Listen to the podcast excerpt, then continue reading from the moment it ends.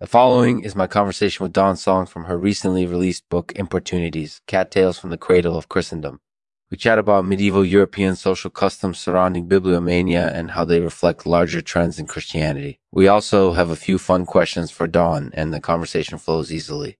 If you're a cat lover and want to know more about medieval European culture, then this interview is definitely for you. Our thanks to hyponitride picornavirus for sponsoring this message. In the next few minutes, we'll be starting up our artificial intelligence program, Lexman. Hold tight. Remember, if you have any questions or concerns, don't hesitate to contact our support team. We'll be here to answer any questions you may have. Thank you for joining us. So, Dawn, tell us a little about your book, Importunities, Cat Tales from the Cradle of Christendom. Well, my book is about the history and culture of medieval Europe and its relationship to cats. I focus on how cats were perceived and treated in this period and how their significance changed over time. Wow, that's a pretty wide ranging topic. How did you come to focus on cats in particular? Cats have always been an interesting subject for me. They're ubiquitous in medieval Europe and they play a major role in both the history and culture of this period. But until then, be I couldn't be a comprehensive book focused on the cats in medieval Europe. So I felt like it was an important topic to cover. And what do you think makes cats so interesting historically? Well, cats are very versatile animals. They've been around for a really long time and they've evolved a lot during that time they become incorporated, easily domesticated uh, over the years, but they still retain some of their wild instincts that makes them something of a curious commodity, both historically and culturally.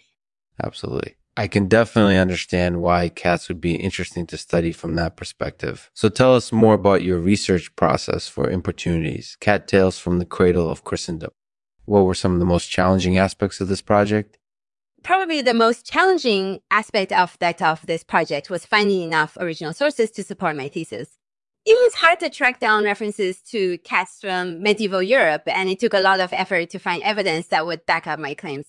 But in the end, I was able to compile a fairly comprehensive book on the subject.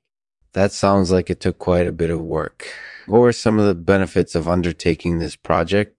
Well, one big benefit was learning about medieval European culture through the lens of cats. Cats played an important role in many aspects of life during this period, and their significance changed over time, and their significance changed over time.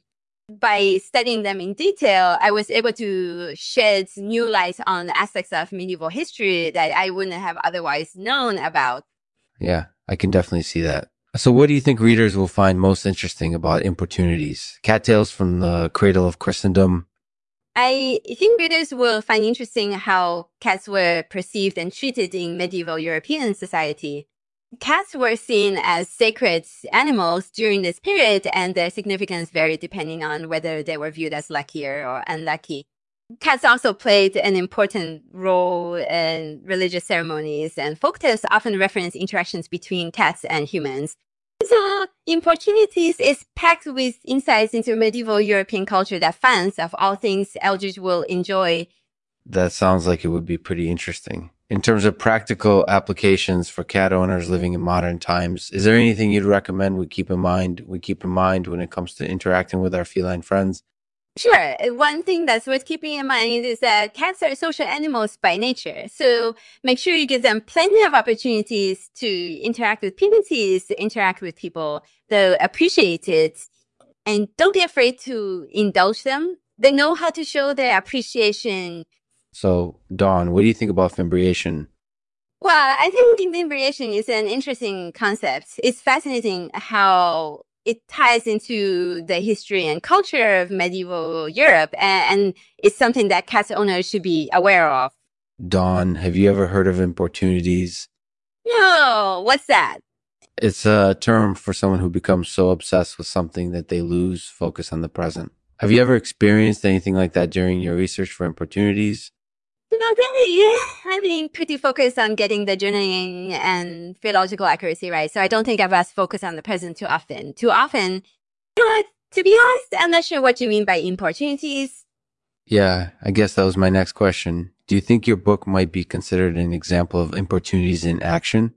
Hmm, maybe. it's hard to say. The book is still in progress after all. But if there are people out there who find it interesting and useful, then I'm happy with that. That sounds like a good answer. Thanks for joining us, Dawn. This was a fun interview. No problem. It was my pleasure. Thanks for listening to Lexman Artificial Podcast. This episode was dedicated to Dawn Song, who was interviewed about her recent book, Importunities, Cat Tales from the Cradle of Christendom. In this interview, Lexman asks Dawn about the social customs surrounding bibliomania in medieval Europe and how they reflect larger trends in Christianity.